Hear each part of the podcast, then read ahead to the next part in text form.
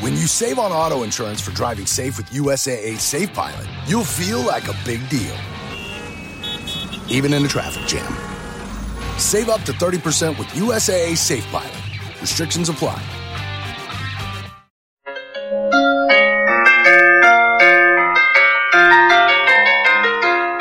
Hello, welcome to episode 62 of the Prince Kai Fan Pod, a Marissa Meyer Book Club podcast. This episode is brought to you by Patreon supporters. Thank you.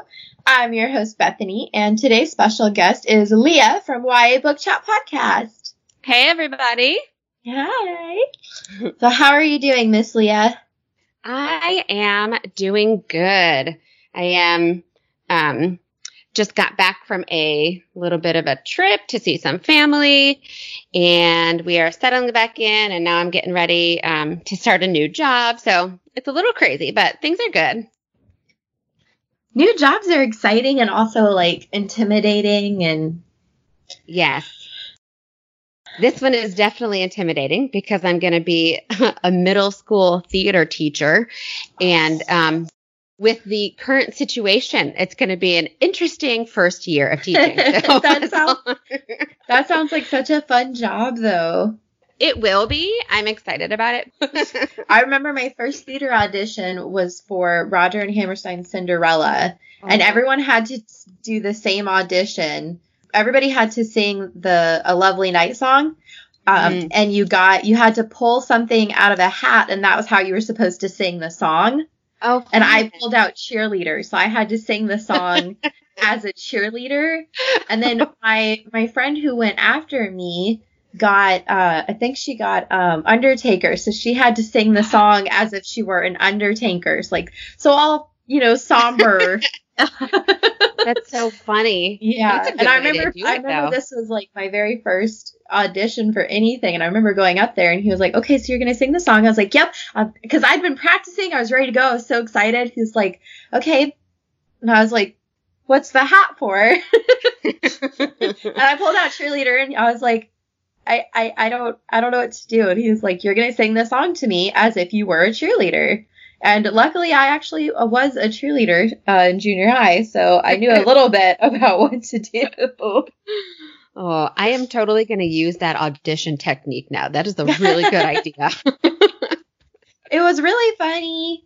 Uh, you could definitely tell the people that were like super nervous and the people that were like just all in. Like I just went all in mm-hmm. for it. I I'm goofy and I was like, well, if I'm gonna do this, I'm I'm not gonna half-ass it. No. Nope. you could definitely tell people that were like really nervous and shy about it and it was a little awkward for them. And I think that's probably what the exercise was supposed to reveal. Yeah. You know, was who was going to be able to go out there and just give it their all and who was going to need a little bit more coaxing. Exactly. A little bit more training. Yep. It would definitely help with that. so what are you reading right now? What are you currently reading? Okay, so I just finished the third book in the um, An Ember in the Ashes series. And I am, it was really, really, really good. I loved that whole series, but the fourth one doesn't come out till December. So now I have to wait to see how it's going to end. So in the meantime, um, I just last night actually just started reading Caraval by Stephanie Garber, and I am really excited to read it because I've heard really good things about it, and I think I'm going to really enjoy it. So, yeah, so that's what I'm reading. I uh, have been trying to read Caraval, but life has been horrible. So um, this weekend, I had planned on trying to start reading it again. So oh, nice. We can message each other and see how we're doing. That's right. And then we can chat about it. I started reading it several months ago, and then like I had to stop for one thing or another, and then I would read like a chapter, and then something would happen, and I wouldn't be able to read. So uh, I finally just bought the other two books, and then I was like, all right, so when I have the time, I'm just gonna binge all three books and just read them straight through. that would be good. I like when I have the time to do that. I don't always right now because right. of featuring some on the podcast, so I have to like be able to have time to read what I want to for the podcast and then go back to the sequels later because I'm reading into the next one for the podcast. Right. So sometimes it takes a little bit, but I get there. I get there at least. So today we're going to talk about Cress, chapters Yay. two and three. First, we're going to do Fan Art Friday, and oh, yes. It's a big one. Cosmic Nova Flare is incredibly talented. She posts on Instagram like more than I can keep up with. She posts really incredible fan art that I, I can't keep up with her. I just, I really can't. So I finally told her, I was like, I'm just going to share like uh, all of your works in one. I can't do that. It's too much. So I picked, I think six. I think six, and I'm still I still have more in the future that I know she'll she'll let me share. So please go follow her on Instagram. We have six of hers to talk about, but there are so many more to take a look at. Um, the first one we're going to talk about is Cinder, and I a lot of these I like them because they're representative of moments in chapters. So I wish I had mm-hmm. had this for the last chapter of Scarlet because this is Cinder and she's working she's got a screwdriver and she's working on her hand with a light. And it looks like Ugh. it looks like she's underneath something. Uh yeah. but i can't tell what you know but i oh i love it so much. You always uh, people always send you the most amazing fan art. You they always do. have the best stuff. I can't it's always so good. like i've been um scouring pinterest and you know kind of looking through different artists page on instagram to try and find stuff. Um, and i have found some pretty amazing pieces too but you you always end up with these like super fantastic every time you post one i'm always like oh my gosh that's the most amazing picture. It's even better than the last one. How is that possible? Well and a lot of times it's something that someone else will send me and then i reach out to the artist or mm-hmm. I'll go down a, a, rabbit hole of just wanting to find fan art and then I'll message the artist and be like, hey, I have a podcast about the Lunar Chronicles. And the, the genuine, like the general reaction to that is, oh my God, there's a podcast about the Lunar Chronicles. And it's like, yes, there is. You should listen to it. Can I also share your artwork with credit? I make it pretty clear that I give credit because I know a lot of oh, people oh, yeah. are very protective of their work, as they should be. Definitely. Um, and so I, I always try to make sure that I, I give as much credit as possible. And a lot of artists, especially right now with Co- Cosmic Nova Flare, with what we're looking at from her, they put their Instagram handle on their artwork. So yeah, everybody can see where it comes from. Which is very helpful when searching Pinterest. it is. um, That's how I figure it out. Because I do the same thing. Well, I'll find it if I don't find it on Instagram, I'll find it on Pinterest. And I always look and see if the artist's name is there. And then I look them up on Instagram so I can message them and say, hey, can I use this? So, you know, I found some really good ones just by Googling too. And it'll lead me to somebody's like Tumblr page or Facebook page or something. And then I'm like, okay, so how do I find this person in real like uh, I shared a comic book strip from Hizomi on Tumblr and I found it when I was scrolling through Pinterest, and then Pinterest led me to nowhere. I could not figure out where I got it from. So I started Googling, and I was like, Scarlet Marissa Meyer fan art comic book chapter 41. and I finally found it on this Tumblr page, and I messaged the artist on Tumblr, and I didn't hear back for like six weeks.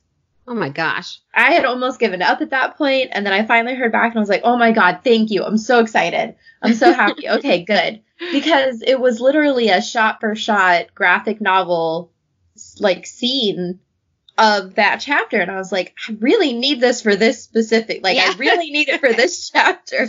It's essential that I share it right now. but this oh, first good. one that we're looking at oh I love it so much. I love that she looks so comfy. Like this is how yeah. I look when I'm reading books. right? She is. She's just comfortable and relaxed and just looks perfect. She does. And I, I love the uh, amount of detail that goes on in this because it's not just her like fixing her hand. There's a, you can see like the wires and the cords. That's what makes me think mm-hmm. maybe she's under the rampion somewhere. You can see yeah. the light, but it's not just the light. It's like a fixture that she can maneuver. She's got her green, like hunter green cargo pants on and her dirty tank top and she's got grease marks and it's just perfect. It is. I love it. I love those, you know, fan art pieces that we find that have all the little details in them. That's what makes them so spectacular. Like I just posted one um, last week for Serpent and Dove, and it was like from one specific scene in Serpent and Dove. And it was so perfect because it was just so completely detailed. And I was like, yes, this is what I pictured when I read this scene. And this one is the same way with Cinder. It's great. I love those little details. That's one of the reasons that I love our logo art so much for the podcast, which is done mm-hmm. by Angela Wong on Instagram, is because if you look at the logo art, there's all kinds of tiny little details that reflect on not just the Lunar Chronicles, but also on Heartless and the Renegade series that she's written. Like if you look really yeah. closely on the crown, the bottom of the crown isn't jewels, it's a braid. It's a blonde haired braid. Perfect. Yes. So I mean, there's just so many elements of it that um, like I remember when she first submitted it, and Ashley and I were sitting next to each other when she submitted it. So uh, she and I were sitting next to each other when uh when we got a chance to first look at it, and I both of us were like, "Oh, that's so cool!" And then I was like, "Oh, do you see this part?" She's like, "Yeah, is that a tomato over there?" And I was like, "I think it is." And it was just like tomato. ten minutes of ten minutes of us just looking at this art and trying to see all the tiny little pieces from the different books that we could. Um, and that's Love the greatest it. thing about art is getting to pick up on all those little, those tiny little details. Yes, and it's beautiful. So let's look at the details in the next one, which is of Captain Carswell Thorne Ugh. with his devilish grin and those beautiful blue eyes. Oh man, I man just just makes me swoon. Yes. I mean, in the fan art, in his description in the book, I mean, you know, it's He's just amazing. great. I love yeah. him. I like that in the background it's got kind of like a almost looks like stars, so it is like a galaxy far away that he's in, and you yes. can see the outline of his ship. His hair's kind of tousled. It looks like it's kind of falling. Yes, I love that look, the tousled hair look on men. it is great. He's even got like the little wing cats on his uh, uniform. Do you see that on his leather jacket? Yep, perfect. I love it. It's so great. so the next one is Wolf aka uh, Ze'ev Kesley, Alpha Ze'ev Kesley. My my bad. I love the moon in the background, and I love these little like snowflake things in the corners. Do you see those? Yeah, that's really cool too. It's such an interesting little design to include. It is. His eyes are so um eye catching. Yes. Your eyes go straight there. I was listening to a podcast, the Lazy Genius podcast, and she actually it was on her an extra episode, a bonus episode on her Patreon with her and her sister, and um, so they were talking about different men who they find attractive, different Hollywood actors. And they were talking about how like some are maybe not as attractive, but they have really great eyes. And they called it, they said they have like eye desire, like desire eyes. So, you know, it's like this. Well, he just got, he's got those desire eyes, you know? I love that. He definitely does. That in him. and I like that all of his scars are kind of prominent too. His lips look really yeah. full. His whole head looks big, but not in a bad way. It's just like part of his toughness, you know? Well, I mean, if he's part wolf creature, then it kind of makes sense. it's all right. So this next one is of Scarlet with her beautiful curly hair blowing in the wind, which I love. Me too. Her cheeks are flushed and she's got freckles and her red hoodie and there's kind of a it could be the moon, it could be the sun, but there's something eclipsing in the background. Yeah. I I love the the red curly hair and the f- freckles just kind of hanging out there and how beautiful her hair is. Oh, I love it so much. This next one is our very first fan art of Pearl, Linh Pearl. Oh, yeah. And she definitely looks like a, you know, mean girl, that side eye. Girl who we, woman who we love to hate. Yeah, very mm-hmm. like Alison DiLaurentis, Regina George crowd that we have. The yeah. Heathers. Oh gosh. yep. But I, I love this image of her. I like that it's got all these tiny little, almost like fireflies going around her dress, and her dress is like this gold dusting. And I like that it included a low cleavage just because that part of the chapter when the seamstress was like, "No, she's only 17. She needs uh-huh. to focus on this," and Adri was like, "Yeah, she needs to get married." So, yeah, so we're gonna show this. it's perfect. and then oh. our final fan art is the pumpkin from Cinder Yay. with its smashed up windows. It looks like it happened right after she crashed into the cherry blossom tree on her way to the ball. Yes. and I it. love it. Me too. My dream car is a Volkswagen Bug, so this is perfect. Yes, it is. and I love that it's that you can see that it's had better days. yeah, that poor pumpkin. poor pumpkin. Used to look a lot better than it did. it did. So a big thank you yeah. to Cosmic Nova Flare for letting me share so much artwork in one setting. Believe me, I will be continuing to message you and get more later.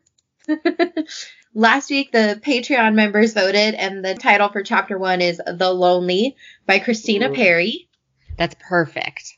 The part in the song where it said she sang herself to sleep, I was like, oh, okay, so Yep, that's exactly what happened in the chapter. but that one almost almost lost. It only won by one vote. It was almost daydreaming by Jack and Jack. So mm, that's what's fun about the voting is you never know where it's gonna end up. I always check that's it like true. right before I record. So so today we're gonna talk about chapters two and three. Yes. Chapter two first. Last week we met Cress. Mm-hmm. And this week we're back with the Rampion crew orbiting yep. Earth. So I remember the first time I read Scarlet, it was like, who the hell is Scarlet? Where's Cinder? What book am I reading? Right. And it took four chapters to get back to, to the Cinder plot. Which is crazy because you would think that she would bring them in a little bit sooner, but no. I don't know. Not Marissa. but you know what? We get to this book and it's second chapter. So I boom. I wonder, I wonder if there's any influence there. I don't know. Or it could be she's like, all right, we're three books in. I can just go back really quick now. It's fine. Who knows? Yeah, here of course, we only had you wait 12 pages, so that's fine. Right?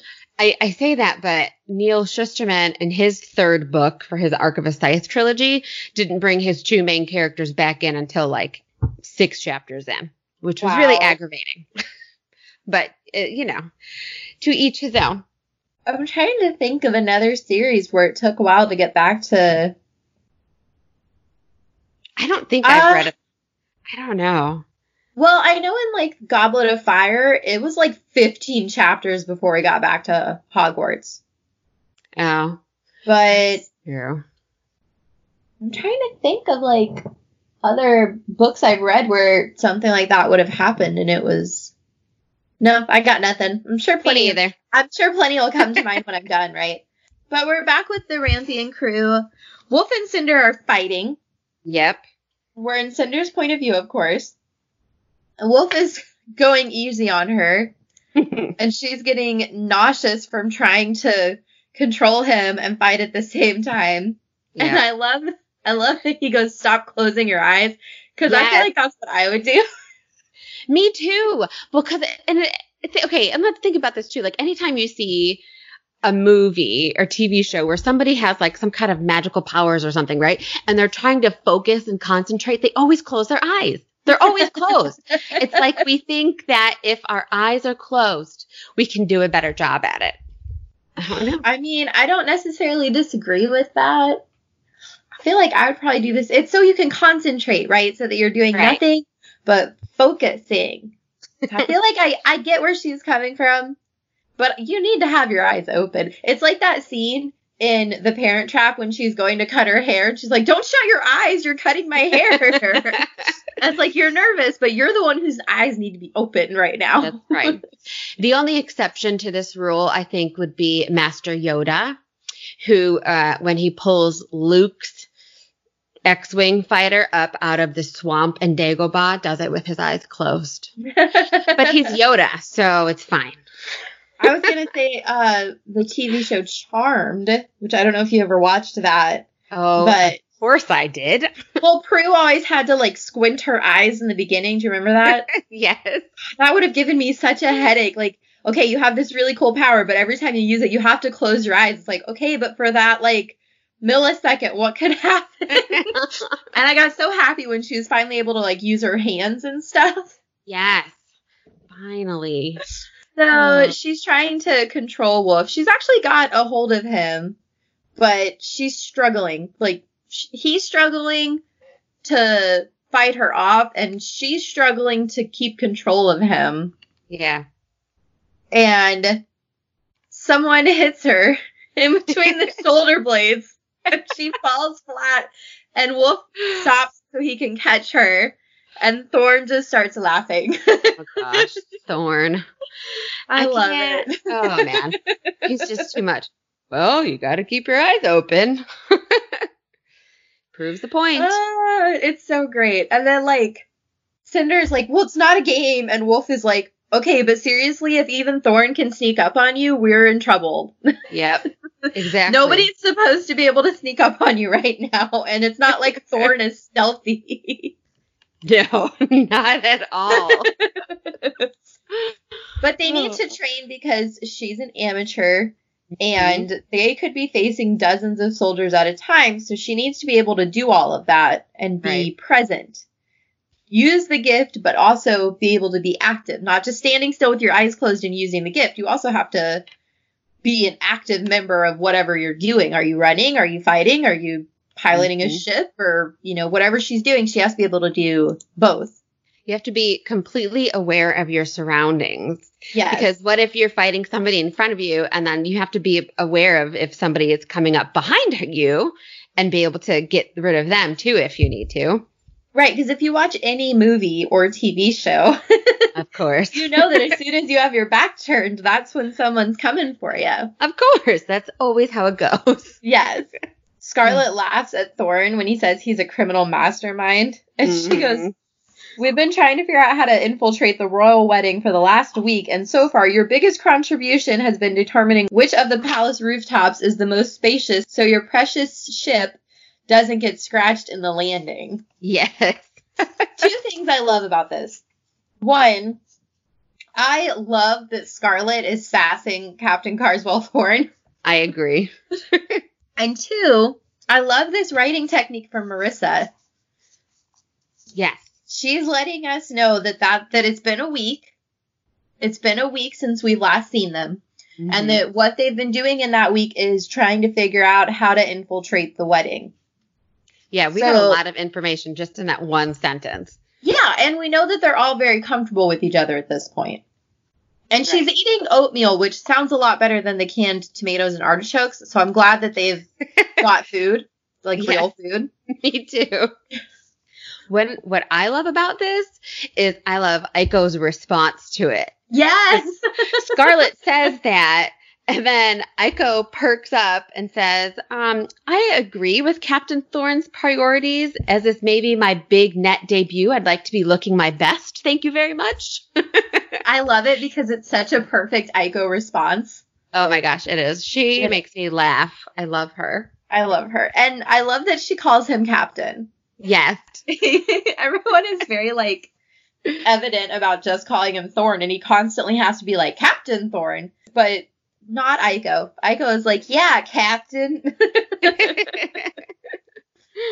and he Aww. calls her gorgeous and winks at her, and I love. Which I just love so how like flirty he is with the ship. He's being flirty with the computer system, essentially. Because I mean, it's even vaguely female, right? And then, as but, you said, he he goes. Everybody could learn from Iko. Mm-hmm. Note her proper use of the word captain.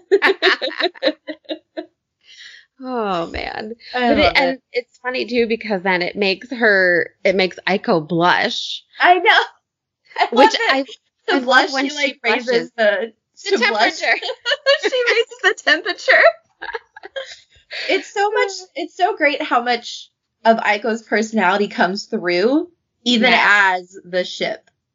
Yeah, I really love that Marissa Meyer did that, and she didn't just make her like bland and boring as a ship, but she still has this full on personality, so much so that she blushes. that she blushes. There's there's moments where I, I can't remember exactly when, but she like messed with all the lights for something. Yeah. Yeah.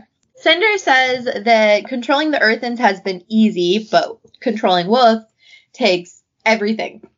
Yeah. And she wants to go again, and Wolf says, take a break. They've been at this for two hours. He wants to take a break. And he says, I hope you don't go against any of the Queen's real soldiers, but she could take like a Thama, maybe a couple of operatives, but the real soldiers are advanced animals mm-hmm. that don't react well to manipulation. And Scarlet and Scarlet goes, because so many do. I loved that line. that made me laugh. I love it. Aww. And here's the line I really love. His glance flickered toward her, something in his eyes softening. It was a look C- Cinder had seen a hundred times since he and Scarlet had joined the crew of the Rampion, and yet seeing it still made her feel like she was intruding on something intimate. I love that too. I marked it because oh, it just like makes me melt to think about it. You know, like you know exactly how he's looking at her and he's looking at her like adoringly and just you know like they have this special relationship between the two of them and it's it's fantastic. I love that quote. I love that we're also getting that from those two like the yeah. the, it's very clear to everyone on the ship that the two of them have this this connection this sort of belongingness to each other it reminds me of something that happened to me. So my husband's in the military. He leaves sometimes. Mm-hmm. Um, and a, a few years ago, when we were in Nebraska, he had to go somewhere and he had to take one of his airmen with him, and he was gone, I think, two weeks. And his airman was, you know, single airman living in an apartment. So I drove them to, I drove both of them to the airport. And when I picked Quentin up, I also picked up his airman. Now, my husband and I are not big on PDA, but especially if he's in uniform, all those right. cute videos you guys see on the internet of people having like very emotional, heartfelt hugs and stuff after deployments, they're not actually supposed to do that. They're not supposed to show, you know, affection when they're in a uniform. Even holding hands is somewhat frowned upon depending on your leadership. So, yeah. Quentin and I, you know, when he's gone and he comes home, it's a hello, but there's not like a big hug and dramatic moment. So, when he came home, I just kind of walked up to him and I said hi and and we just kind of looked at each other for a minute and then we left. I was yeah. going to get my hug when we came home like I, you know, and that's just how it is. I'm not saying it doesn't suck. Of course I would love my big right. romantic movie moment, but reality doesn't work that way. But I remember a few days later I had seen his airman at his work and his airman was like that was the most uncomfortable moment of my entire life. And I was like, we didn't even touch each other. He's like, I know. And somehow it felt like even more intimate than if you had just like Aww. given him a quick hug. And I felt so awkward just standing there, like looking around, like. so I I get it now why that would seem so intimate because you're used to people who are you know giving each other hugs or holding hands yeah. or you know a kiss on the cheek or even just full on kissing. People do that in public all the time, especially right.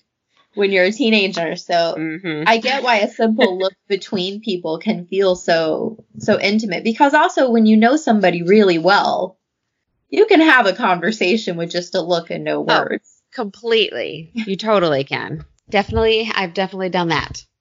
Yeah, and not even just with my husband. Like my sisters no. and I have facial expression conversations all the time. yep. Wolf says that the soldiers are sporadic and wild and dangerous. And Thorne leans over to Scarlet and fake whispers he does realize that he's an ex Street Fighter who still goes by Wolf, right? Another very Thorne, fun, clever line there. And of course, I love that he says it to Scarlet of all people. Like he leans into Scarlet right? and he's like, "Hey, girl." like your boyfriend here realizes this, right? it's like it would be like somebody saying to Jean Grey, "Hey, Wolverine realizes he's he's called Wolverine, right? You know, like it's trying to not be that way. Yeah. oh. Cinder smothers a laugh and says that she just wants to be prepared. You know, they weren't prepared in Paris. She wants to be prepared. And Cinder notices that Wolf is restless, which we having reader privilege, we already know. Right. Reading Scarlet, he's just like a super restless person, but Cinder's picked up on it now that that that's just how he is. Yeah. Just always restless, always moving. Like a caged animal. yes. Cinder needs more tranquilizer darts because the fewer soldiers they have to fight, the better. And this is where we learned that Iko has started a countdown. It is. T minus 15 days and 9 hours until the royal wedding. They're getting close. They're getting close. Yeah. And the clock gives Cinder anxiety. Girl, I feel oh ya. Any like big day, you know, like my wedding day, anytime my husband goes on deployment and comes home, it's like that last a month is like the longest month ever. Like Yes, the deployment really is. is. like really rough, and then the last like three weeks are horrible because yep. you know it's like you also don't find out the day until like the day sometimes. Yeah. So it'll be like, okay, I know he's coming home sometime between like July 1st and August 15th. But that's all I know. And then for that like five weeks, you're just like looking at emails and text messages, waiting for phone calls, and like. Yep. Countdowns, but, I think, are always a good thing and also like a really stressful thing. Yes, it can definitely be both ways. In this case, it's more stressful for Cinder than anything else. Because with every day that goes by, she's less, she feels less and less ready to go. Yeah. Because they, and they have a lot to do. They have Weapons, a lot to do. Tools, all that kind of stuff. And she even says, you know, they have their list of supplies that's up on Iko's up on the screen, and they've got like nothing. Yeah, they have all I'm this really stuff to do, and nothing's checked off. Considering all her complaints, I'm really surprised gloves is not on the list. You would think so, right? Because she's so attached, and she hasn't had her gloves in an entire book. So I'm surprised it's not uh, like task one: get gloves. She's just become accustomed to it now. Yes. And she has more blueprints, this time of the palace. To me, that feels like a breach in national security, but like yeah. whatever. I mean, it's kind of like, hey, here's some blueprints of the White House or the Pentagon or something. Like, I feel like you can't get those. No, definitely not. I don't, I don't, think she should be able to get blueprints of the palace online. Maybe if she were like a really, you know, if she were like Cress, who's a hacker, but she's right. just a mechanic with a really cool brain. Like, she basically has an, a smartphone in her brain, which is really cool and adds a lot of capabilities, but it doesn't make you a hacker. So, right. can I just go online and get blueprints to the new Beijing Palace? Because that seems like a mm-hmm. huge breach in national security. You'd think so, but apparently they're out there somewhere. Torin dropped know. the ball on this one. Mm-hmm. so she's saying that she's not improving fast enough. It could take years, and they only have two weeks. This is their plan. Yes, that's not a lot of time. this is their their plan. Cracks me up. This is their plan. Yes, they're gonna cause a distraction. they're gonna sneak in. Cinder's gonna announce her true identity and then Levana's just going to relinquish the crown. Like, this is a really basic plan, but also, do you think she could just walk in and be like, hey, I'm the princess? And then Levana's like, oh, my bad, here you go. Right? I mean, and I love that Marissa Meyer describes it as the rough plan because that is definitely a rough plan.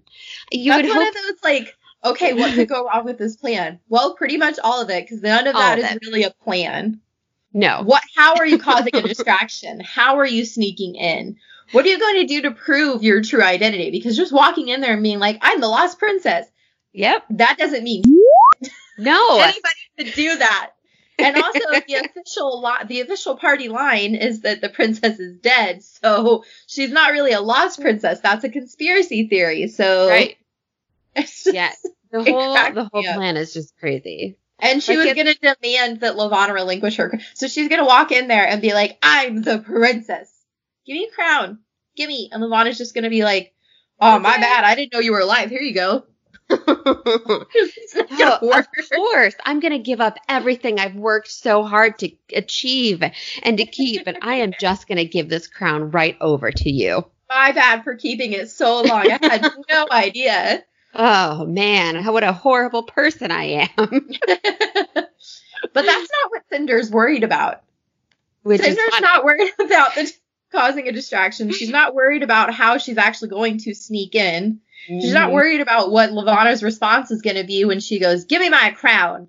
Uh. She's worried about how the Lunars are going to react to her being a cyborg. Yep. And to her being completely ignorant of their world, culture, traditions, and politics.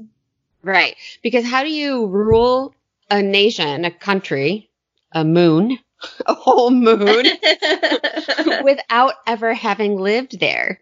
It would be like if you or I discovered we are actually a lost princess of some European country and we move over there to Europe and like, hey, guess what? I'm taking over, you know? Now, what what goes on in this country? I mean, you know. What's your national flag? What's your language? Uh do you have a mm. do you have a parliament? What's the deal here? do you drive on the left or the right side of the road? Don't even know the basic stuff. that would not be good. No, I completely agree. And it is kind of jarring to think about now this person is like not familiar with anything. No yeah. world, no culture, no traditions, no politics. She probably doesn't even have a basic understanding of survival on the moon, of like how they get supplies and resources and things like that. She's just going to be like, I'm queen, bitches. Give me my crown. I'm here to rule and get this crazy lady out of here. it reminds me of the Princess Diaries. The books, yes, not the movies. The movies make it seem really shady. The books, where she grows up in Manhattan, but her whole life she knows she's a princess. And then, you know, oh. towards the end oh. of, oh, have you not read the books? No. Oh, the I've books are so good. The movies are great too. I love me some Chris Pine and Anne Hathaway.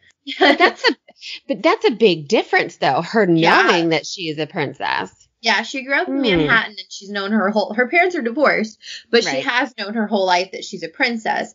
But she's only ever supposed to have been a princess. Okay. And then towards the end of the last couple of books, it turns out she has to be queen, which is something she's never prepared for. So even though she knows about Genovian politics and culture and all that, she's never actually lived there full time and stuff. So True. very, very interesting. Cinder says that she can't be worse than Levana. I'm going to play devil's advocate here. From the eyes of the Lunars, is Levana that bad? Yes, she has infanticide and the mutant creepy wolves. Yeah. I don't really know how she treats her people. It's implied that she forces them to love her. But as a leader, she managed to create a virtually unstoppable army, find yeah. a cure for an earthen disease that doesn't even affect her people, and get an entire planet of resources to share with her people.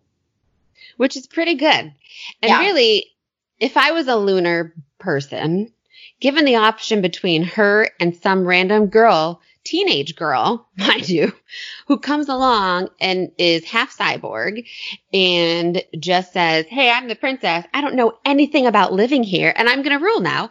I'd probably pick Levana. Yeah. Yeah. And, and I mean, I'm not saying that she's great, but no. I, she has an infanticide in her country that everybody just accepts. I obviously she's not super yeah. great, but if we're playing devil's advocate, and we heard last chapter we talked about um, all the propaganda that we know the crown feeds their lunars. So mm-hmm. from their perspective, Levana is probably not that bad. Right. That's what I would think too. Yeah. At I least agree. what they know about her isn't bad, I guess. Yeah. So she hopes that lunars will see her as better, but part of her fantasizes about hiding until it's all over and everyone forgets about the lunar princess. That sounds like a good idea sometimes, just hiding away till everything's gone, you know. It does. It does sound like a good idea. Some there are definitely days where I want to hide. Like, can I just hide and not come out until the vaccine for the coronavirus is out and it's been tested and we're all good? Like, that would be great. Can I just hide until the election is over? Yeah, that too. I'll go hide in Canada with Becca the librarian. I'll be right Ooh. there, girl. I have a friend in Canada Tempting. I can hide with too. one of my professors is Canadian, and we were giving him a hard time in one of our last classes because someone had mentioned politics, and someone else was like, "Bet you wish you stayed in Canada." but anyways. So Cinder is ready to go. Wolf says, fine, do push-ups. Fighting isn't enough. You need upper body strength. You need to focus while you work. Can I just say, this is one of those other things that like I like about Marissa's my Marissa Meyer's writing because it says he gestured at her with a spoon. So like he's eating, he's taken over eating Scarlet's oatmeal. Yeah. And he's got a spoon in his hand. And it's like it's a small thing, but it just kind of gives you more imagery for what's going on and for the scene. You know, like he's just got this because I could totally picture him eating and then he takes a bite and he stops and he's just talking with a spoon. You know, and I'm guessing there's still oatmeal in his mouth while he's talking. Probably. That would be my guess, considering I will say this whole this whole chapter, while it is only a few pages, is so perfectly written and choreographed because it feels mm-hmm. very genuine. These people, despite the fact that they haven't known each other very long, are very clearly domesticated together. They're used to behaving a certain way. They're mm-hmm. used to being around each other all the time. They've clearly gotten comfortable with each other. Yep. And uh, enough to hang out all day and, you know, tell each other jokes and make fun of each other and poke fun. And I think that's a really great way of showing it because instead of having some part of the paragraph be like Cinder had noticed in the last couple of weeks they've all grown as friends. Instead of like right. saying that outright she's showing us that by how they interact with each other. Exactly. She's counting to 11 and she's doing her her push-ups. And Thorne says you know when I was a kid I was tricked into thinking that princesses wore tiaras and hosted tea parties. Now that I've met a real princess I must say I'm kind of disappointed I totally love that line. I know. Thorne is so great. And Cinder hates the word princess. Yep. It puts her nerves on edge. And she uses her gift to make to like trip him basically. yep. Which is hilarious. She sweeps him right off his feet. I love it. I love their friendship. This is I think I've said this a million times, so I apologize. But I just I love that Thorne and Cinder are friends and there's never been any indication so far in the books that they're going to be anything other than just friends who give each other a hard time. Right. It's kind of like a brother sister relationship in a one, you know, in a way, like a sibling yeah. relationship. Just fun. They know how to have fun together and poke at each other and tease each other and, um, you know, but be serious and take care of things that matter at the same time too. Yeah, and I love that so much because I think in so many like movies and books and TV shows, this would turn into a, a love triangle I love that so far that hasn't been a thing. They've just been friends who who give each other a hard time, but clearly care a lot about each other. Yeah. Scarlet and Wolf laugh, and when Wolf laughs, you can even see his canines, which he usually yes. hides.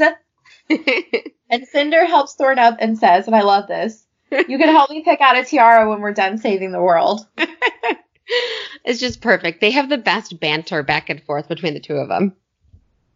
They have great like banter chemistry. Yes. Yes. Oh, okay, so let's talk about your chapter title. Okay. So as soon as I was reading when Iko mentioned the um, the countdown, the wedding countdown clock, and then Cinder just gets like really stressed about it and starts thinking about all this stuff.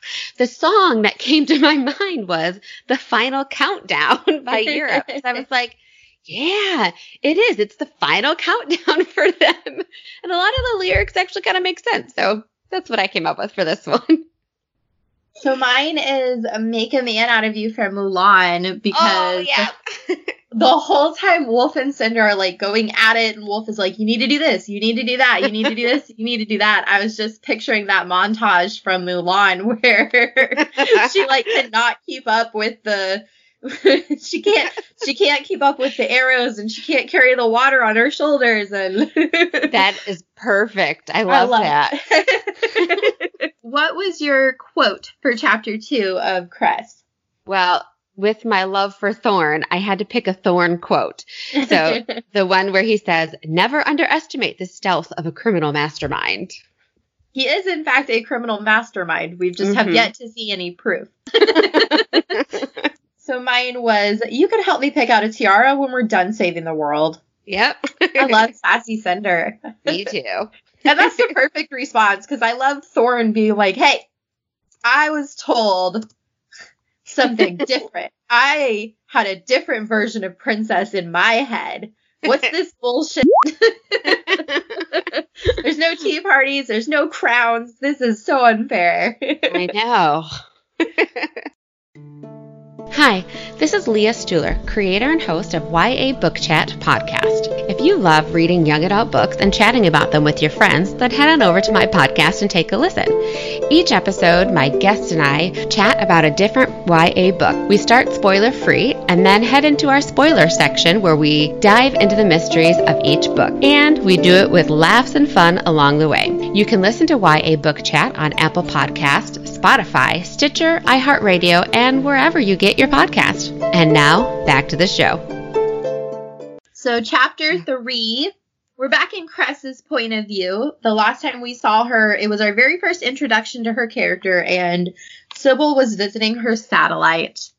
Sybil's gone, and Cress is left alone in the galaxy, which is Ugh. heartbreaking sentence structure. It is. It's a beautiful sentence, but it also is very heartbreaking. Haunt- hauntingly beautiful. Yes, um, that's a very good phrase, a good description. Hauntingly it, beautiful. It even says, despite how Cress yearned for companionship, it was always a relief when Sybil left her. Yeah, because, you know, from chapter one, Sybil does not seem like she's a very pleasant person to be around at all very threatening and menacing. And so I wouldn't want to be around her either. I would not either. No matter how lonely I was. So it says that usually Sybil visits every three to four weeks, but this is her third visit in the last week because she's so anxious to find uh, that cyborg girl. Mm-hmm. The shell, as Sybil wants to pretend shell. she's a shell. Huh. We get a bit of an egg hatch here at the end of chapter one, Sybil says, Give me your arm, and we don't really know why. Yeah. And we find out here it's because she has to take blood samples. Yeah. Why does she need to go to a, a satellite girl and get blood samples? That's a very good question. I was wondering that as well. I was like, what does she do with her blood? Why does she need this? Right. Are they running experiments from Cress? Like, is there like a blood shortage and they have to, they need like a blood drive going on? I don't right? understand. So Levana is desperate to find Cinder. That's why Sybil keeps visiting so much, even though she doesn't normally, which has got to be really nerve wracking for Cress. Because yeah. we saw how she reacted when Sybil showed up last time, where it was like, oh, Sybil's here, and she had to like spend her 22 seconds running around getting the satellite ready. So little Cress says, Mistress Ship has detached. Shall we play a game? I like this little reminder that she's not entirely without companionship. It's a programmed yes. companion, but it is a companion. But it's still something. It's better than nothing because we all need, you know, somebody to talk to at least. It's like, I don't know if you've watched um, on CBS All Access they did that show Picard about Captain Jean-Luc Picard from the Star Trek Enterprise. Um, I don't know if you're a Star Trek person. I'm a Star I Trek am. person. I okay. am. Did you watch Picard? I have not watched Picard, and I will say I haven't watched a lot of the new Star Trek. Okay. Well, I'm this, old. I'm old school Star Trek, like the Borg and stuff. Oh, love the Borg. Um, you would actually like Picard a lot because they bring in a lot of the old school stuff. But okay there is a scene when he he gets on a ship with someone and the captain is um, alone. You know, he's the only one on the ship. But then he'll he'll talk to the computer and say, "Show me this," or "What is this?" And like a hologram of himself, but like in different clothes and stuff will come up. And then you find out that he has created like multiple different holograms of himself to keep him company for one and then also to help you know with different functions on the ship.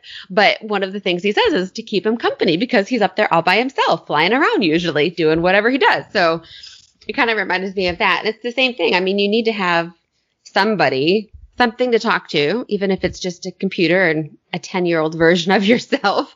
Well Otherwise, you know you you get that in different shows and stuff or movies like castaway he had the oh, the yes, ball or this this TV show called The Last Man on Earth. He was he thought he was the last man on Earth, so everywhere was empty. So he'd just ah. walk around and do stuff and take things. And he had a bar filled with different like balls and balloons, and he would draw faces on like one would be like a basketball, and one would be like a volleyball, and one would be like a a wiffle ball, and they would all have like faces on them and he would put empty beer bottles in front of each ball and then he would have a conversation with them like they were and he had names for like each one of them and i mean you gotta do what you gotta it makes me think That's of right. like when you're a kid and you play with like your dolls or your action figures and they yeah. all have names and personalities and things like that exactly it's one of the things i i find that i like about listening to podcasts is that especially when you're listening to a podcast about something that you enjoy is that you yeah. kind of feel like you're a part of a conversation and they just can't hear you. Yeah. Yeah. like I'll listen to podcasts all the time and they'll be having a discussion and in my head I'm saying all these things that no one can hear. but I, I, feel like I'm a part of the conversation even if I'm not. And you know, with the military when you move around and it can be hard to make friends, it can be hard to meet people, especially as a grown up. Yeah. It's not like you meet them at recess and give them your pudding and then you're best friends. And seriously. so I think that that listening to podcasts kind of helps cure that that social sting because y- you're just a, it's a one-sided conversation. Mm-hmm. I agree. And completely. you get to kind of feel like you're a part of it. Yeah. I sometimes talk back to them out loud, you know. and you know, I sometimes have conversations with myself when I feel like I need to practice self care, I'll go on a walk and I'll just talk to myself in my head, you know, about what I plan on doing. My husband and I have been, uh, I have been struggling. It's it's a lot of work trying to do grad school and the podcast and my job and PT and all this other stuff. And physical therapy has been far more exhausting than I was expecting. I'm yeah. not healing quickly from my surgery like we had hoped. Um, and so you know, my husband was like, you know, you need to just quit your job. Just focus on school. You know, we have that's what savings accounts are for. Just focus on right. school. You can get a job when you're done. And I really was hesitant to quit my job because one, I actually like my job. Well, you work uh, in a bookshop. I mean, right? come on. I wouldn't want to quit that job either. and then my boss needs me, you know? Yeah. Mm-hmm. And so I had a whole conversation. I've talked to my boss about it first, and she was like, "You do what you have to do for you." And so I told her to give me a couple of days, and I would think about it. And I went for a walk, and I had a conversation with myself about like, well, what are my benefits if I do quit? What are the cons if I quit?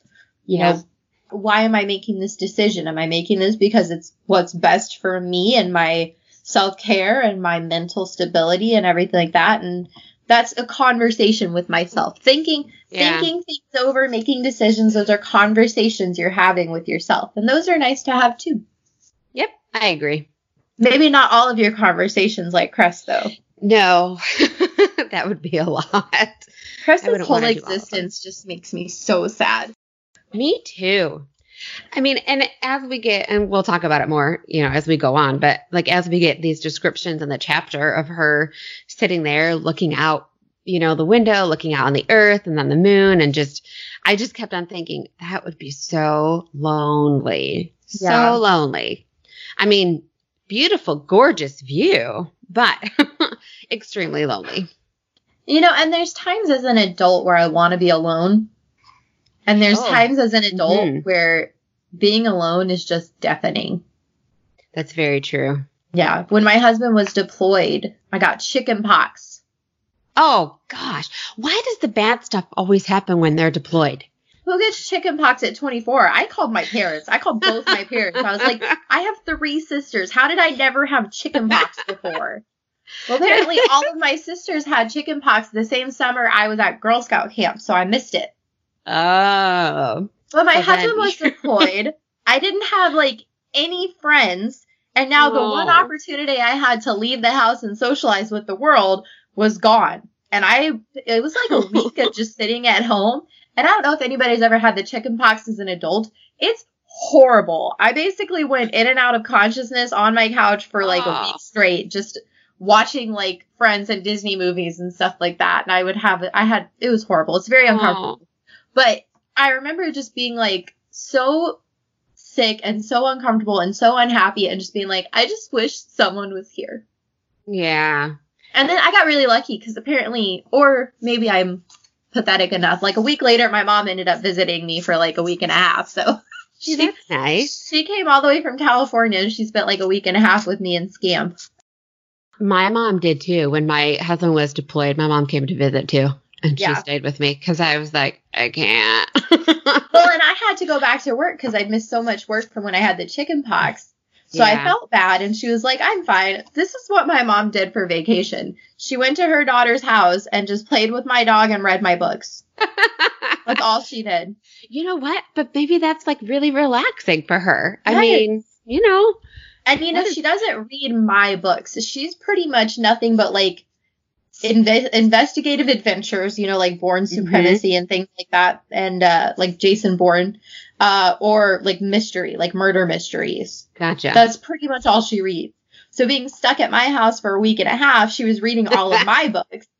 And sometimes I would come home and she'd be like, "How do you read this stuff? Like seriously, oh my God. this is like this is like a made-for-TV movie with a 15-year-old." And I'm like, "I know, it's great, right?" this is what my husband says to me too. He's like, how are you reading these books for teenagers? I'm like, you don't understand. They're really good. well, some of the books she picks up and she's like, oh my God, that was amazing. Like, oh, The Host, The Host by Stephenie Meyer. She loved The Host. She thought it was great. And then she, when I talked to her about it, I was like, you know, that's the woman that wrote the Twilight series, right? And she was like, is the Twilight series good? I was like, it's not as good as the host, but I'm just saying. like, and then she read, um, which is not made for teens, but she finally read the first Wives Club, which she's seen the movie for a million times. So right. that was really exciting for her because she she was said she was looking through my books. She was like, that was a book, right? Well, I guess I know what you're reading today. Mm-hmm. We'll go back to my mom reads books podcast. so Cress is oh. talking to little Cress. Mm-hmm. And she thinks about when she found out what the word satellite meant. It comes from a Latin word meaning companion, minion, or sycophant. Sycophant, right? Yeah. Yeah, that one got me too. I was like, wait, does that does that word mean something that I don't know? Well, and even minion, because like when I hear minion, I don't think of companion. I think of like an evil like like in a movie, like a bad guy's helper. You know what I mean? Like oh, right. my evil minions and do my do my bidding. You know, kind of like kind of like actual minions in Despicable Me, although they're cute. So they could be considered companions. What about it is that it's just one of those words that has a different meaning than when it started because what it means yeah. right now is like uh, I'm looking it up so I can give you guys real information is basically insincere flattery to gain advantage, but its origin is actually in the legal system of classic Athens, uh, where the word would be brought for people who had no one to represent them or had a limited number of officially appointed people. Ah, okay. So basically, that, you're alone in the fight. That does make more sense then. All right. And then minion. Just makes you see a bunch of minions from Despicable Me. Who that would totally make sense because they are cute and cuddly and they're funny and they are good companions for sure. They are. so that one means an underling or follower of a powerful person, especially an unimportant one. So that one I guess kind of makes sense because yeah. she's she's clearly what she, what did she call herself? The loyal something of Sybil. Uh, I'd have to look. I'm not sure. But she is, I mean, if you think about it, she is kind of powerful because of her hacking abilities and what she can do. Yes. And all of that, you know? So that um works out really well there. Well trained lackey of Sybil. Yeah. That's what she called herself. So that makes sense to me. But they're all ironic to her considering her solitude. Right. Her satellite is no longer her solitude. She has a relationship with her satellite now. Her satellite mm-hmm. keeps her company and does her bidding and never questions or disagrees with her or has any pesky thoughts. Yeah. No, but he can't talk back to her with their right? pesky thoughts. Maybe we can play a game later. We'd better check the files first. Certainly, big sister. Okay, that's adorable. It is. It's cute. I totally pictured that and I was like, aw, that was a good moment. yes. Cress often wonders what it's like to be truly lu- lunar mm-hmm. and to have control over people like Mistress Sybil. Yeah. If her mistress was to follow her orders for once. Which, you know what's funny is uh, when I was reading that, I thought, like, how many times as a little kid do you think that? Like, and how many times, okay, my nine year old has even said stuff to me like, how come you get to make all the rules? And I'm like, because I'm your parent. I'm the adult. Whoa, what if I had more power than you and I was the adult? You know what I mean? So it's like, this is, that's something that I think we all think about at some point, even, you know, as kids, like, what if I was in charge of you and I had the power? Something I always used to tell my preschoolers, because they would say stuff like that all the time. Preschool is one of those ages where they're first starting to realize they can backtalk and uh-huh. it has uh-huh. actual consequences. Mm-hmm. It'll get a rise out of you, but there might actual, there might be, like, you might not get name tag time kind of stuff.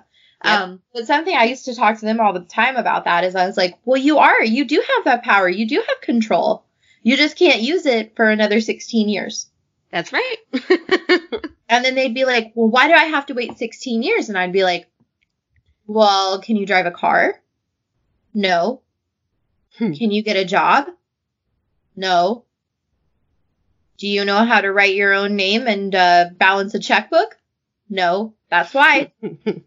now, all of that is obviously circumstantial, but yeah, when you're four years old, it's really easy to pull the wool over your eyes with a simple conversation like that.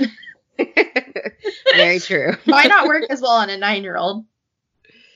um, I want to talk about her considering herself what it would be like to be truly lunar. Because to me, this is really up that she's not even allowed to feel like she's a part of the society because of this yeah. lack of ability that she has. She doesn't even get to be like truly lunar.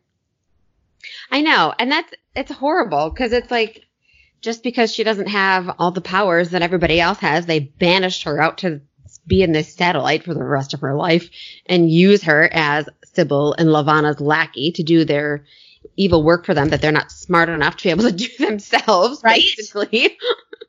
well, and on top of fair. that, we know that there's you know, discrimination and segregation on Earth with the mm-hmm. cyborgs and stuff. But yeah. this is even worse. Like Luna took it a step farther because they have infanticide. It's so Cress is even just lucky to be alive as a shell because the rest of them get murdered as babies. Which is horrible and horrific. I was talking to somebody, I forget who, but somebody was messaging me about it. It was their first time reading this book, this series, and they were messaging me on on Instagram and they were talking about like well how could anyone let this happen? I can't believe an entire society just allows them to commit infanticide. And i was like well we have world war ii so. Yep. Not like it hasn't happened before unfortunately and, and that's not even the only case of genocide or infanticide. That's probably just the most for lack of a better word famous one or well known one. Right. But that's not the only case where that's happened in history. It's just a horrible one and right. it's the one that I think most people are most familiar with. But yeah. it, it's just really messed up to me that she doesn't even get to feel like she's really a lunar. So she's not lunar, she's not earthen. What what is she? Where does she belong? Who does she belong to? And which, if you think about it, when you're a teenager, that's kind of a lot of what you go through too, you know, just trying to figure out your identity and who you are. But that is something that would even maximize it and make it all the worse to have to deal with.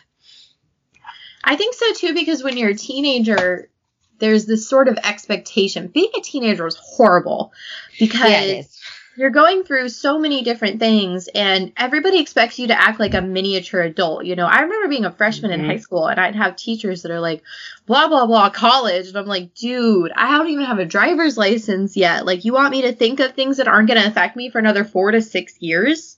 When you're a kid, you don't, you know, planning ahead, even just like what you're going to do that Saturday night is exhausting, let alone yeah. like, how is this one decision going to affect me in six to eight years? And I think as adult I've gotten a little bit better about planning ahead and thinking things through and stuff like that. But being a teenager, you don't even know who you are, let alone who you're going to be in five years and what you're going to want to do in five years and what job right. you're going to want or what career you're going to want or things like that. And she doesn't even get to have this sense of self identity in terms of like, uh, patriotism, you know, she doesn't right. even have a place that she feels like she belongs to. Yeah.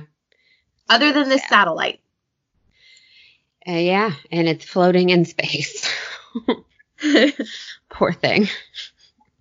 so she has panorama and vision screens. Which so I love. Cool. Yeah. Yep. And she has all these folders on display. I thought of it as like like it's like a woman's brain. all of these folders open at the same time. Right? yes, exactly. So it says display compiled folders. Linh Cinder. These are all the folders that she's looking at all the time that she has to hide when when Mr. Sybil gets there. Yeah. Linh Cinder, 214 Rampion, class 11.3. Emperor Kaito of the Eastern Commonwealth. And she paused, enjoying the rush of anticipation that passed through her. Carswell Thorne. Oh I my gosh. Captain. that would be awesome. I totally marked that sentence because I absolutely loved that because you get so much information right there. You I know, so much. Just in that the one rush. Sentence. Oh my gosh, it's fantastic. That tells you, ooh, this girl's got some serious feelings here. She yes. paused so she could have a moment to enjoy that rush of anticipation. Mm-hmm. oh, that's beautiful. I love it. So she has all this information memorized. On the morning of August 29th, Linh Cinder and Carswell Thorne escaped from New Beijing prison. So when they had escaped from prison, we knew it had been about a week since the wolf attacks, and it's been about two days after they escaped. So if Cinder started on August 15th, it should currently be about September 7th at the moment. Levana herself commanded Cress to find these people. Mm-hmm. So she's been mm-hmm. scrounging up all the information she can on Linh Cinder, but it's all fake. Right. She just popped into existence five years ago, supposedly at 11 years old. The records had been written to deceive. Kind of reminds me of Muggleborns in Harry Potter who had to fabricate their family trees so they wouldn't die. Yeah. Or if we want to bring it back to World War II, a lot of quote undesirables like Jewish and gypsies and uh, others would fake papers and uh, marriages and job qualifications just so they yep. could stay afloat. Kai, however, is super simple to find information about because yep. every moment of his life has been recorded. There are fan groups, which makes me smile because that's where our namesake came from. Yes. The information exploded since the engagement announcement, and Thorne's folder was a lot more legwork. Uh huh. But she was able to get trial transcripts, articles, military records, education, licenses, income, time income, timeline, birth certificate, and awards. Okay, she really is an amazing hacker, and it's a good thing uh-huh. she's not a criminal because it would be crazy easy for him her to just like take someone's identity. Oh yeah. She could totally do that and be whoever she wants. What I think is funny too is how it says she has all of this information, but it says it took her exactly 44 minutes to hack all of it. I'm like, that is such a random number. Takes 44 minutes. But it also tells me in her doing all of that to find out all of that of him, she's a little bit more obsessed with him. Yeah. Than the other one. For sure. So he was accepted into the military at 17 and removed his ID chip at 19, stole the Rampion, and deserted the military. I like her use of the phrase gone rogue because I feel like Thorne would love that. Me too. It fits him perfectly. Uh, it is so him. 18 months later, he was found and arrested in the Eastern Commonwealth. That's actually pretty good. A year and a half on the run. Yeah. When the military is looking for you, and we've seen how easy it is to track people down in this society, like that's pretty solid. Yeah, that's a really good run that he had there. Yeah, but he's a celebrity now. He's famous, as he keeps saying. And there are fan groups devoted just to him, which I think he would also love. Of course, he would. He would be so happy to sign autographs and mm-hmm. send out mm-hmm. newsletters and stuff like that. Um, yep. and Cress says they're all wrong about him. Yes, I loved that. It's like everybody thinks that they know who he is, but they don't. She's the only one who really knows him. I love it. So she's got this prison photo of him where he's winking. Of course, he's winking at the camera. But her favorite is one where he's in his new military uniform with his one sided grin, looking confident, and mm-hmm. Cress melts every time. Every, I love it. Seeing that smile, Cress melted every time. And again, he's in his military uniform. And you and I, both being married to somebody in the military, know that feeling. Like yeah. the first the first time I saw my husband in his uniform, I just about lost it. I melted, just like she did. Like I was like, oh wow. You know, like it's just different, especially especially if it's which it would be in this picture, probably. Um, if because it's from his military graduation, so he would be in his dress uniform. Yes, you know, my and the, uh, oh, the dress uniform. his blues the other day, which they don't normally wear them very often, and right. I made him let me take a picture so Aww. it could be my new screensaver. Love it. No, it's it's very different when you when you're you know especially like my husband and I met when we were working at Hardee's. That's a very different uniform. yes, it is. But it, it does make them look very distinguished, very put together, very mature, confident. Yes. Um, and so I get why that would melt her heart and stuff. And yeah, she says, "Hello, Mr. Thorne." now we know he would that. correct her and say it's Captain Thorne. Of course. But I just love, "Hello again, Mr. Thorne." She whispered to the hologram. Then, with a giddy sigh, she turned to the only remaining folder. Oh this God. gives me chills. I love it. Me too. the 214 Rampion class 11.3. The military cargo ship Thorne had stolen. Cress knew everything about the ship, from its floor plan to its maintenance schedule, both the ideal and the actual. Everything, including its location. Bum bum bum. Cress oh, knows where they are. Why hasn't I, she done anything? I know. I was like, wait a minute. She knows exactly where they are, but she told Sybil she didn't know where they were. Right? And Sybil was like really upset with her about not being able to find them yet. And Cress was but, like acting all ashamed and embarrassed. And then you're like, hold the phone. She knows where they are. She she's a, lying. She's a good little fibber, is what she is. So she was able to find them using galactic positioning grid all right. Which sounds fabulous. she spent her whole life watching Earth, or spent half her life watching Earth from 26,000 kilometers away, and was tempted to hail ships for help when she was younger. But what Earthen would trust a lunar? That's right. The Rampion was hovering above the Atlantic Ocean, so it was never near her, and it took her three hours and 51 minutes to find the Rampion. Her greatest challenge to date. I love it. Yeah, because it took her three, uh, almost four hours, whereas the other things do not take her that long. Because she's just such a fantastic hacker. I love that it shows that it was at least somewhat challenging. Yes. Because we know the entire Earth is looking for her. So it shows that at least it was like a little bit challenging. Like the Earth isn't entirely incompetent. she had to find them first because she had to protect them. And that. this is an egg hatch. We speculated before, how would you find a ship that doesn't have a tracker? And Cress reveals her method here. Okay, it had been a question of mathematics and deduction, using the satellite network to ping signals off all the ships orbiting Earth, discarding those with trackers as she knew that the Rampion had been stripped, discarding those that were clearly too big or too small. That left mostly lunar ships, and all of those were, of course, already under her dominion. She'd been disrupting their signals and confusing radar waves for years. There were many Earthens who believed lunar ships were invisible because of a lunar mind trick. If only they'd known that it was actually a worthless shell causing them so much trouble. Mm. So here's another egg hatch. Well, we found out in chapter one, but I just want to remind everybody that Cinder's useless chanting of hide, Rampy, and hide is not what kept them invisible. It was Cress's hard work.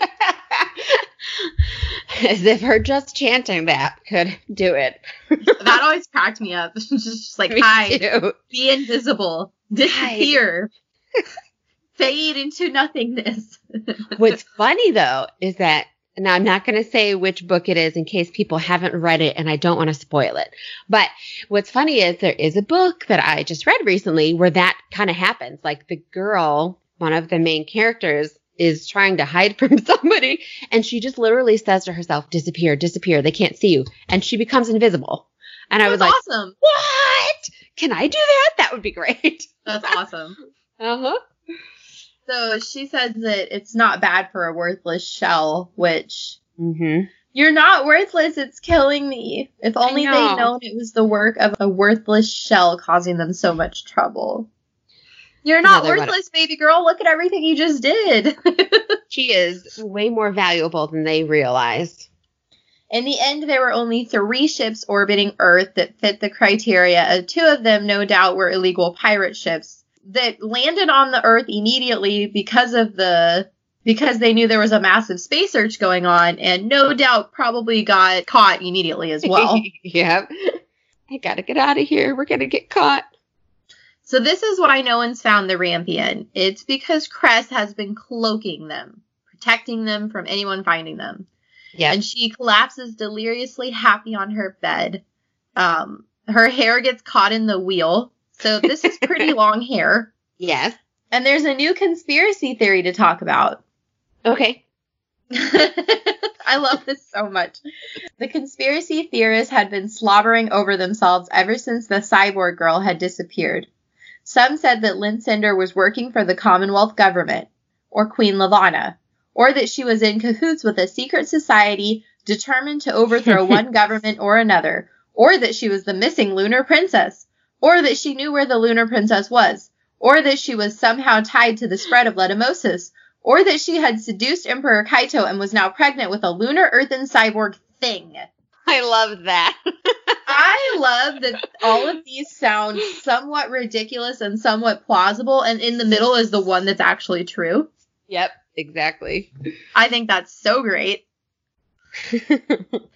so one theory is correct. Um, and then there's rumors about Captain Carswell Thorne as well. They included theories on the real reason that he was in prison, such mm-hmm. as plotting to kill the last emperor or how he'd been working with Linh Cinder for years prior to her arrest, or how he was connected to an underground network that had infiltrated the prison system years ago in preparation for the day when he would require their assistance. This newest theory was suggesting that Carswell Thorne was, in fact, an undercover lunar thaumaturge meant to assist Linh Cinder with her escape so that Luna would have an excuse for starting the war. Oh my gosh. Essentially, nobody knew anything. Which is perfect. I love that sentence right there. Yes. But Cress uh. knew the truth. She knew more about him than anyone else alive because he had been a fixture of fascination for her. He's done a lot. When he left the oh, military, oh, yeah. he left behind a dozen cadets and two officers on a Caribbean island. That's savage. yeah, it is. You just left behind 14 people on a deserted island. Um, well, it, it doesn't say a deserted island. It just says an island. But still. He's like a pirate, leaving them behind. Looking Barbossa uh, Strands, Captain Jack Sparrow, right? pilot. Everything the except island. the rum, and he seems to be a similar guy. Why is the rum gone?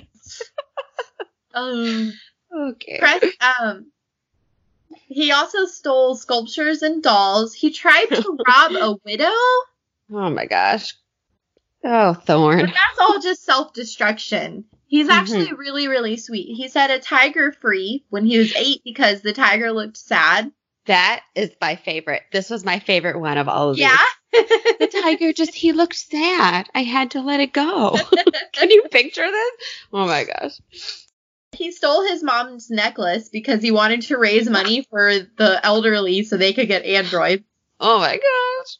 That's see, the, these just sound like the bullshit lines you give when you know you've been backed into a corner, but Cress oh, is yeah. up. yes. She, this is like when you're an hour late for curfew and your mom is like, "It's 9:30. You're supposed to be home at 8." I was like, "I, I thought it was 7:45." you know, well, you didn't think it was 7:45. I could have sworn you said three pages, not two. Whoops. and at 13, he fought off three boys to get a girl her port screen back. Oh man. But it looks like he and he fought. He lost the fight. According, yes. according to the school's Medroid report, he lost the fight. I love that. He must have I like that pretty we have rough. to include that he lost the fight. but there was oh. always, even though he had done some horrible things, there was always a heart-stopping, pulse racing, awe inspiring reason. Oh man, I love that sentence. It just, and it just tells you so much about how she feels about him. You know, like this is not. she feels in general. Like she just eats that up. Oh yeah. Yeah. She's just like head over heels for this guy. She hasn't even met him. Just desperate for love. Yeah. And yeah. companionship. But he's compassionate and chivalrous.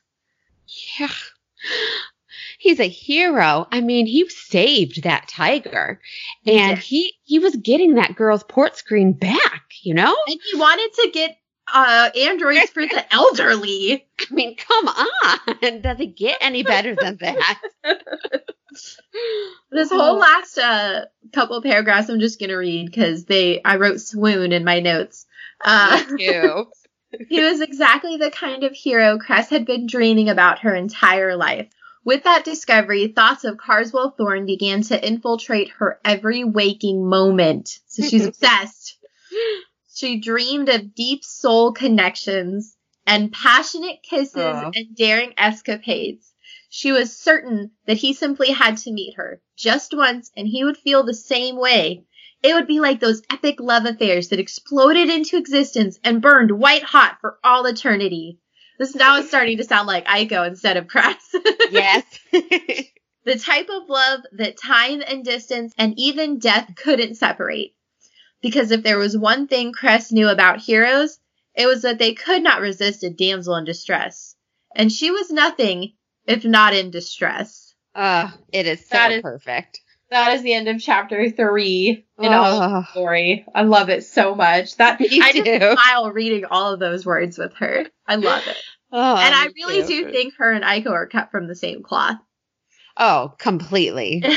Iko Iko's maybe a little bit more sassy on the sassy side, but they are definitely uh, could be sisters. Yes. So let's talk about song titles. We both chose Holding Out for a Hero by Bonnie Tyler. Yes. Because it's perfect. It is perfect, especially when you read this last paragraph that you just read. Yes. And, and I mean, the lyrics oh. just, um, I'll, I'll read some of them. I'll read some of the lyrics just so in case people don't know that song, but it's, uh, midnight in my wildest. Okay, I'm not going to sing the whole thing. I just love the the one no. line about like where have all the good men gone? Where are all the gods? Um, yes.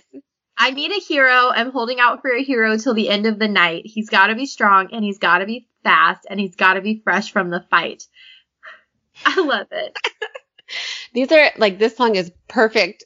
It's it so great. It makes me think of Thorne in so many ways and Cress and how she thinks about him. A lot of it, I think, also is she's she's not just saying that she's in distress. She's saying she's a damsel in distress. She yeah. knows heroes want damsels in distress. she's like, hey, right here, I'm I'm the damsel. All I need is my hero. Where is he? Where's Come my hero? Me. So yeah. I also chose I Can Be Your Hero by Enrique Iglesias. But that is more because like she's made in her brain, Carswell Thorne is this magnificent hero, and yeah. she's just waiting for him. And then Rescue Me by Fontella Bass. Uh, oh.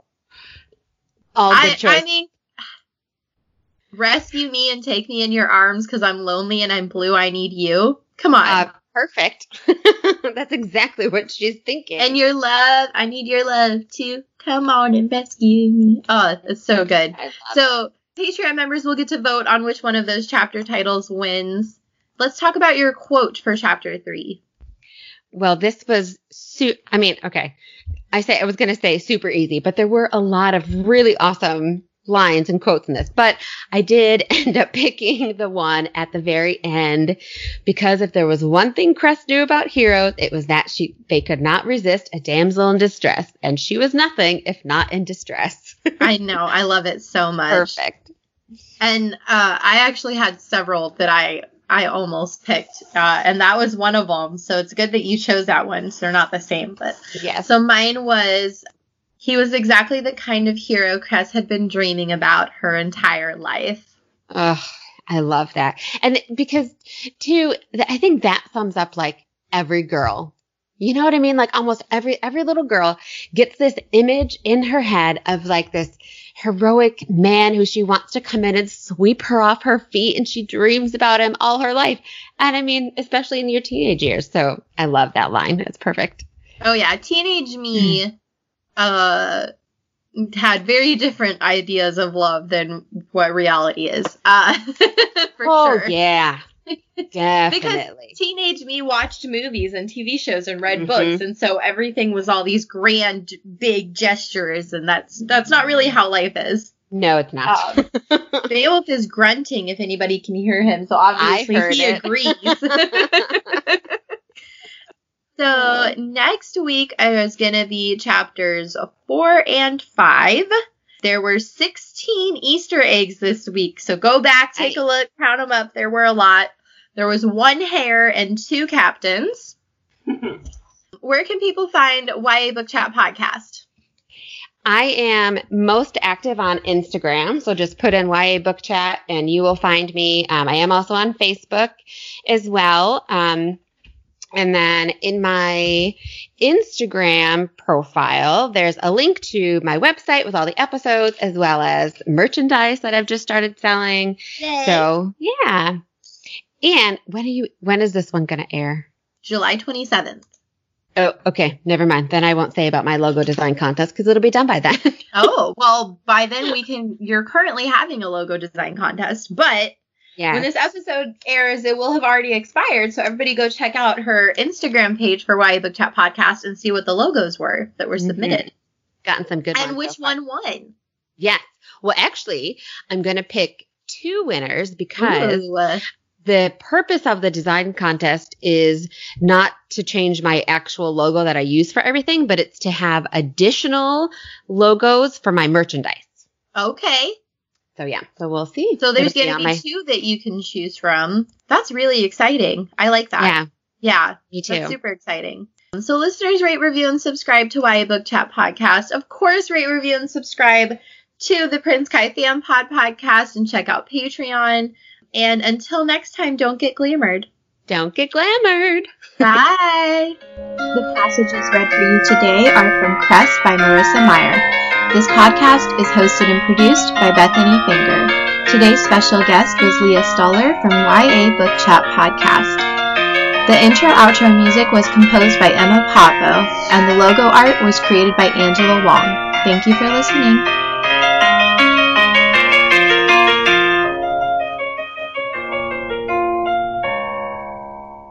We got Verizon 5G home internet. It's from Verizon. Safe choice, right? Well, some things that look great end up being not so great. Like the time you bought a shrimp roll from a gas station. Ugh. Or when you bought that used sports car.